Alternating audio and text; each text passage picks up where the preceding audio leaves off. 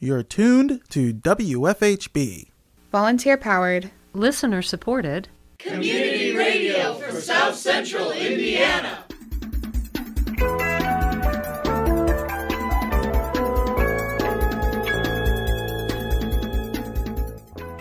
Good afternoon. Reporting remotely for WFHB, this is Benedict Jones. And I'm Sydney Foreman. This is the WFHB local news for Wednesday, June 24th, 2020. Later in the program, WFHB correspondent Braydyn Lents has part two of his series on renaming buildings at Indiana University.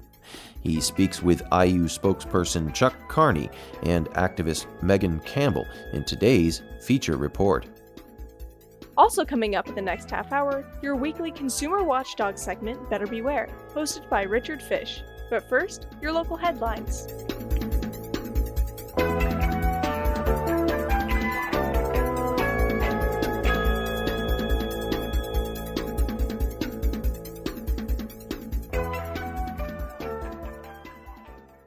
The Bloomington Board of Public Safety discussed Bloomington Police Department statistics, training, and general business during their June 23rd meeting.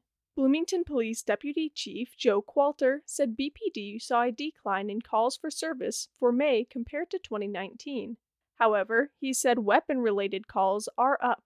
Uh, we do have uh, an ongoing concern about weapons related calls, um, and um, it shows an increase of 200 percent, uh, but they basically went from uh, two to six. So, but we do, and I think we mentioned this at perhaps the um, maybe the January meeting or February meeting when we were at uh, last able to gather uh, in person. And I think at that point we expressed concerns about uh, the increase in weapons-related calls, and that that um, concern continues. Qualter said a call for service includes both calls from pedestrians to the police and a case initiated by an officer to be called into dispatch. Board member Marquibe Reese asked Qualter how dispatch knows when to alert social workers versus an armed police officer. Would the dispatcher know to alert um, the social worker versus an armed police officer for so, a phone call? So there's a variety of ways in which those can be routed to the appropriate person uh, if it should not be um, a, a, sworn police officer. Sometimes it's the uh, the downtown resource officers. Uh, sometimes they come in contact with someone who they realize might uh, benefit from the services of the social worker, um, or they may uh, work on it jointly. Uh, sometimes there are um, direct referrals to the social worker. Someone may have heard that we have one and will call in um, asking specifically for Melissa. Okay. Um, the uniform officers uh, may get to a, a call for service, if you will, and realize that, um, you know, maybe there are some services that the social worker can um, either provide or network with other social service agencies in the community and try to get those individuals, you know, hooked up with the appropriate service. BPD Chief Mike Diekhoff said BPD was one of the first Indiana police departments to hire a full time social worker and use body cameras on every officer. He said BPD officers receive more than the required training. Our officers receive about four and a half times the amount of required training that the state of Indiana requires. Um, uh, we, we go above and beyond in our training, and we do a lot of training on de-escalation, on on a bias training, on critical incident training, dealing with people who are in mental crisis. Um, a, lot of our training, our firearms training, our driving training, our defensive tactics training, all have elements of de-escalation training when we do those. So uh, we constantly are striving to make sure that our officers are properly trained, that they get the most up-to-date training that they can get, um, and we have we have maintained those high levels of training uh, year after year. Diekhoff said the BPD policy was changed to clearly state all policies from 8 Can't Wait. He said the BPD are involved in many community aspects due to a lack of funding. Um, look at some of the discussions around the country about defunding the police. They're talking about the police not um, uh, having interactions with people who might be experiencing homelessness or people who uh, might have some kind of mental health issue. Um, you know what has happened is those types of calls with with funding being cut everywhere, they've just kind of defaulted to police departments. And so, uh, because that has been the case here locally, also, uh, you know, we saw the need to create specialty units to to um, to respond to those type of calls. So, uh, six or seven years ago, we started the downtown resource officer program because the the increase in the number of calls that we were having with people experiencing homelessness and people who were experiencing experiencing mental crisis, uh, we we needed a specialized unit to deal with that. We added the social worker as another component of that. Um, so those are the types of things that we've responded to. We we've added neighborhood resource specialists because um, a lot of the calls that we get aren't really police officer type calls, so we still get them. So we created a, a kind of a non-sworn position to do that. Diekhoff said the Stride Coalition provides a place for officers to take individuals with mental health or substance issues rather than jail.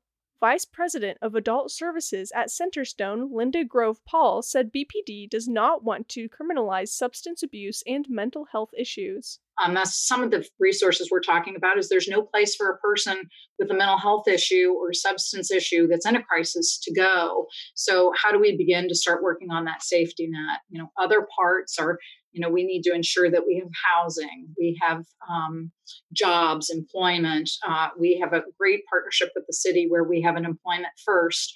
We're working with the parks and rec department to employ people who are homeless um, in jobs picking up the trash. We've got a crew that's working um, with the landscaping another crew that works on the golf course. These are people who you've heard of housing first. These are people who are homeless who have their first job and they're going out and they're they're cleaning up and they're really i think uh, helping other people in the community get engaged. So i'm very pl- proud to be a resident of bloomington and i really hope that people can see that there are a lot of good things that are happening not that there's not room for improvement but i really appreciate uh, the partnership that we have with uh, with the police department Centerstone employee Tammy Jaya said Centerstone and BPD have a very well working and important partnership. Indiana Department of Workforce recently released its May 2020 unemployment numbers. It found unemployment numbers are decreasing, likely due to increased reopening measures in the state. Monroe County's unemployment rate marked 7.8%, several points lower than the state's non seasonal adjusted rate, which stands at 11.9%. That means Monroe County ranked the seventh best in the state. Monroe County saw a 10.1% jobless rate in April. May's numbers show a decline in unemployment in the county. The unemployment rate for Brown County was 12.5% in May, slightly higher than the state rate. In April, Brown County's jobless rate was just 16.2%, according to the county's rankings for that month. The state unemployment rate was 3.5% in March, and then after the lockdown, the state saw a spike to 16.9% in April. In the report for May, the state's seasonal adjusted rate stood at just 12.3%. Howard County saw the highest unemployment rate at 21.8%.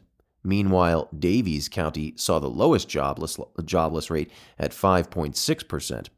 As for the statistics in metropolitan areas, Indiana Department of Workforce Development said there were a total of 6,320 people unemployed in the Bloomington area. Altogether, that means the Bloomington metropolitan area saw a 7.9% unemployment rate. In April, it was 10.3%. According to the MSA report, the Bloomington area saw 1,375 new jobs as compared to April's numbers. However, in May 2019, However, in May 2019, Bloomington's jobless rate was down to just 3.1%, with 2,456 people unemployed. The June 2020 unemployment report will be released at 10 a.m. on Friday, July 17th. The June 2020 Indiana County, City, and MSA unemployment report will be released at noon on Monday, July 20th, 2020. Ellettsville Town Council discussed a walkway project to construct pathway connections to Campbell's Park baseball fields. Ellettsville Town Manager Mike Farmer represented petitioner Marty Stevens and said Stevens has already done redevelopment work in the area. Uh, currently, uh, he has um, taken the old um, Turtleback swimming pool. He, he, purchased that, made a parking lot out of it, put in quite a bit of uh, landscaping, improved across the street, uh, took out a, a cesspool type area and, and, and, improved improved the uh, aesthetics of it. And he wants to build a walkway from that parking lot that would allow people uh, from uh, three different um, subdivisions and people that utilize the parking area to um, be able to access the ball fields. Farmer said the trails would offer travel by walk and bike opposed to driving to the park. He said the town parks department supports projects like this one but cannot afford them alone. He said the surface is not yet determined. He said the trail could have further extensions. Uh, eventually, I think this path will become part of a trail that goes all the way back to the Stewart property. Um, and we, we, we think Marty will be able to help us with that. And then it'll interconnect with the trail that goes back to Bloomington that the county has built and uh, interconnect with the Heritage Trail as well. So it'll, it, it, it, to me, it'll probably be the first walk path from subdivisions back into town, which, you know, our grand scheme Mm, grand plan, I should say, is to um, um, interconnect all the subdivisions in and around Ellettsville with walking and biking paths. So. Councilmember Scott Oldham suggested paving the trail for ease on wheelchairs and walkers. Council members approved the walkway project with a provision for further approval to be granted if the cost exceeds $2,500. Indiana State Department of Health reported 281 new cases of COVID 19, with nine new deaths from the virus. This comes after about 5,550 new tests were issued. That brings the state total to over 43,000 people who tested positive, with over 2,300 people who have died from the coronavirus. So far, the state has issued over 430,000 total tests. 10% of total tests came back positive.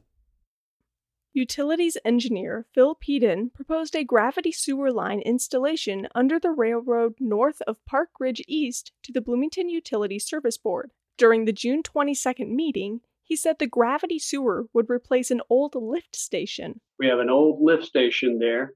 It has a lot of deficiencies, and it was going to be fairly expensive to make those improvements to upgrade that lift station. It's been a goal of ours to eliminate lift stations when we can and provide gravity sewer.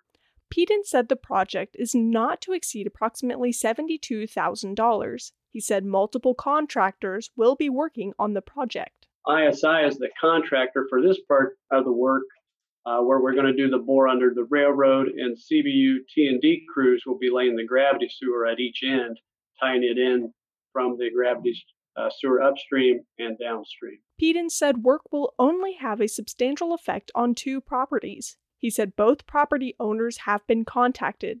Board members unanimously approved the installation.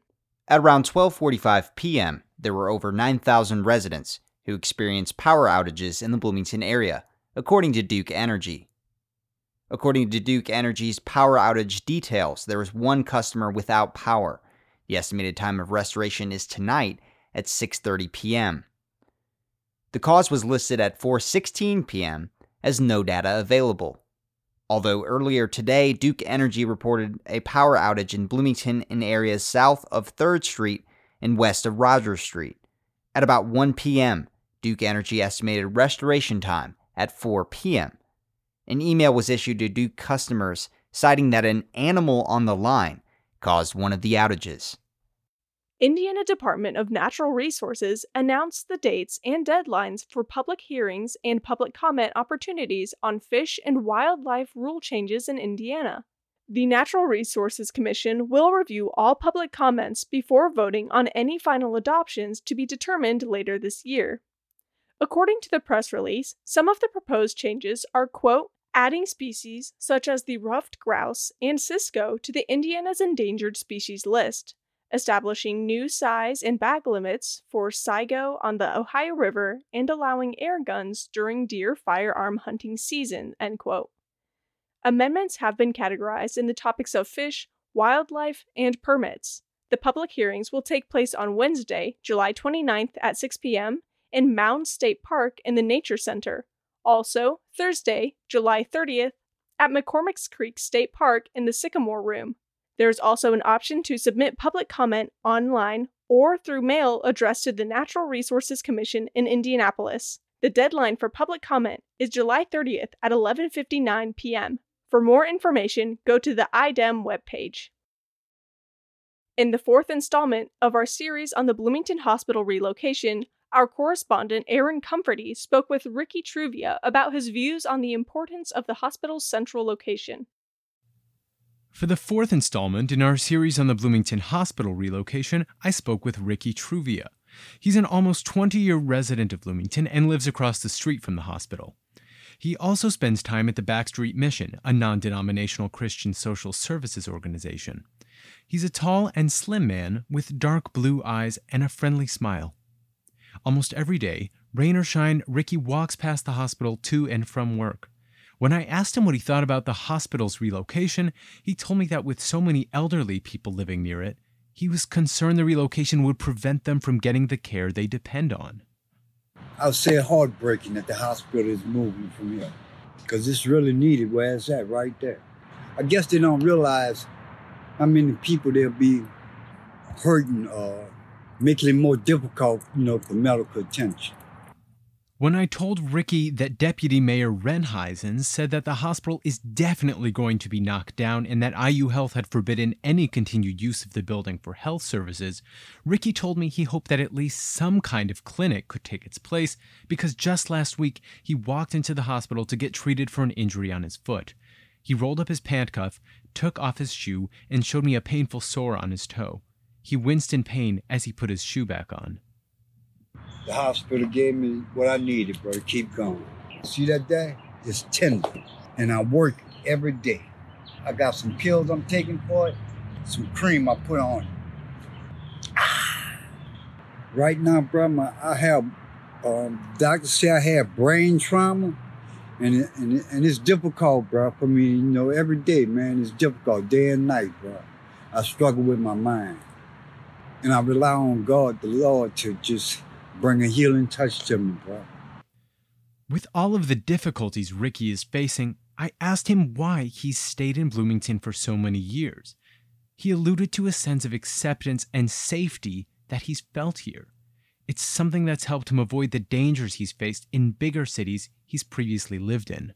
I thought it was like heaven, you know, the people attitude, you know, especially white people, man. I thought it, I was in heaven. Mm. You know, beautiful people here in Bloomington. I know they're all over the states, all over the world. But this place, I, I consider my home, Bloomington. It's a beautiful place and beautiful people. Mm. As Ricky noted, Bloomington is often thought of as a racially tolerant and accepting city. But with the hospital set to move away from the historically black side of town, the national conversation about public health and race at boiling point, and prominent local controversies about racism at the city's farmers market, the Bloomington Hospital relocation is coming under increased scrutiny. To see a picture of Ricky on his walk home from work, check out WFHB.org and our social media pages. For the daily local news, I'm Aaron Comforty. Now it's time for your feature reports. Up first, WFHB correspondent Braydyn Lents has part two on his feature about Indiana University's decision to rename the Ora Wildermuth Intramural Center. Braydyn Lents spoke with Chuck Carney, spokesperson at IU. He also talked to Megan Campbell, an activist and graduate student. When trying to report on issues at IU, Campbell explained in the Change.com petition that IU has failed to report such issues coming from color. I mean, obviously, like no disrespect to President McRobbie, but I do think that a lot of what IU's has been doing recently in terms of the statements it has been releasing have been very performative in the sense that they're mm-hmm. recognizing mm-hmm. that all of these people are outraged with everything that's happened and they're just trying to show that they are sort of on the right side of the argument.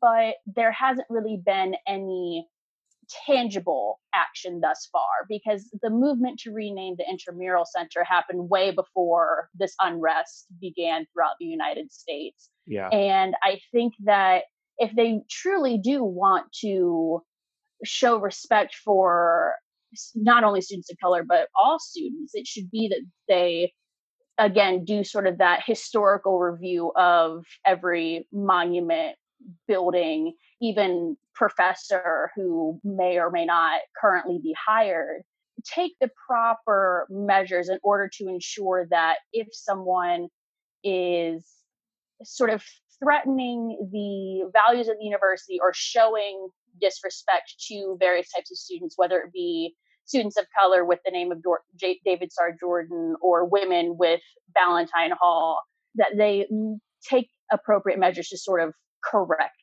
that. And obviously, mm-hmm. for such a large institution with multiple campuses across the state, that is a very big undertaking. But I think that if IU truly does want to display that they are allies for their students of color, their female students, their LGBT students, that that's something that they have to end up doing. When asked if IU is erasing history, Carney and Campbell agree getting rid of monuments will never erase history. Uh, no, uh, I mean David Starr Jordan is the name that's first and for, uh, foremost when we start talking about renaming things now after the Wildermuth Center. That one is was brought up specifically by President McRobbie. We cannot erase that he was a part of IU's history. Uh, and much like the debate going on right now about Confederate statues around the South and elsewhere, they're not just in the South, and those coming down, you can't erase that period in the 1860s in which we were embroiled in a civil war and a war that was centered around slavery as a primary issue. That doesn't go away. But there is a an argument to be made and this is the discussion that's going on right now is whether you should continue to celebrate people who stood for those ideals is it proper to have a, a statue in the case of the confederacy uh, that lifts someone literally onto a pedestal who stood for things that we shouldn't stand for now. Mm-hmm. So that's what we're considering now is whether or not we're continuing to say, well, this was okay, those beliefs were okay, even though this might be somebody who was a key part of Indiana University in the past. I'll go back to the renaming of the Intramural Center. Oral Wildermuth who the building was named after for starting in the 1970s, I think, uh, mm-hmm. and that carried that name for some time. He was a very big part of a lot of things that happened at Indiana University as a trustee.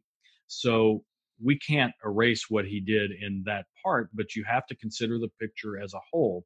There are a lot of other things to think about. And that's what we are called to do. A, a great university should examine what its history is and address the places where it's fallen short. So I was actually a history major at IU. And in my opinion, I don't think that removing statues, renaming buildings really takes away from history. Um, in the sense that, I mean, I've never learned anything by looking at a Confederate monument. Everything I learned about the U.S. Civil War was in textbooks or in lectures, etc. I do think that should the university choose to rename the building, I do think that a some form of acknowledgement of what the building used to be named and why they decided to change it would be nice. Um, but I don't see how the removal of names from buildings or monuments really harms things in the long run. If anything, I I guess I don't see how what is the name of a racist being on a building bringing to the university? How is that enhancing the university in any way? And the fact yeah. is that it's not. Again, students of color are having to like sit in a biology lecture it, eh, named for a man who thought that they were racially inferior or Mm-hmm. women sitting in a lecture in Valentine Hall type of thing. So I don't think that it erases history, but I do think that whether it be in the statement they release or in some sort of plaque or other sort of commemorative thing within the building, acknowledging that history is important. The Change.com petition has racked up 40,000 signatures and counting. For Campbell and Carney, they are both confident in McRobbie's decision to make sure all students and peers at IU are feeling safe regardless of race. Uh, well, I think IU is here to provide positive changes in the future. We hope that every student who comes here is changed and that they come here to learn and engage, uh, and that everybody who steps on this campus steps away with some things that they didn't know before. You know, I can speak just as somebody who's been around higher education for the better part of 25 years. And one of the reasons I've been here for 20 years is just because of what IU does as an institution to bring light to difficult issues and address the tough topics and bring in speakers who challenge your mind.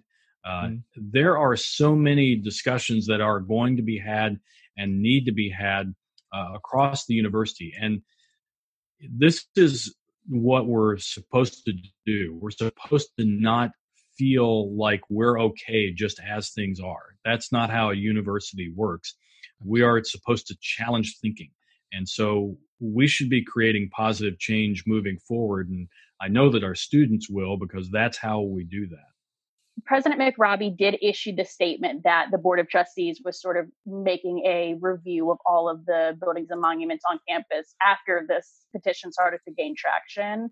Whether or Mhm. not it's a direct result, I'm not exactly sure. But I do know that my friend Kai Freeman, who's the president of Black Student Union on IU Bloomington's campus, he took my petition and the name of several other buildings and monuments around the various IU campuses. And actually, I think it was on Tuesday, had a meeting with the overall like head of buildings for IU and just sort of discuss why he and like Black Student Union and various other like friends of Indiana University thought that the specific building name should be changed. And so obviously I'm hopeful that in the near future the university will decide to change the name.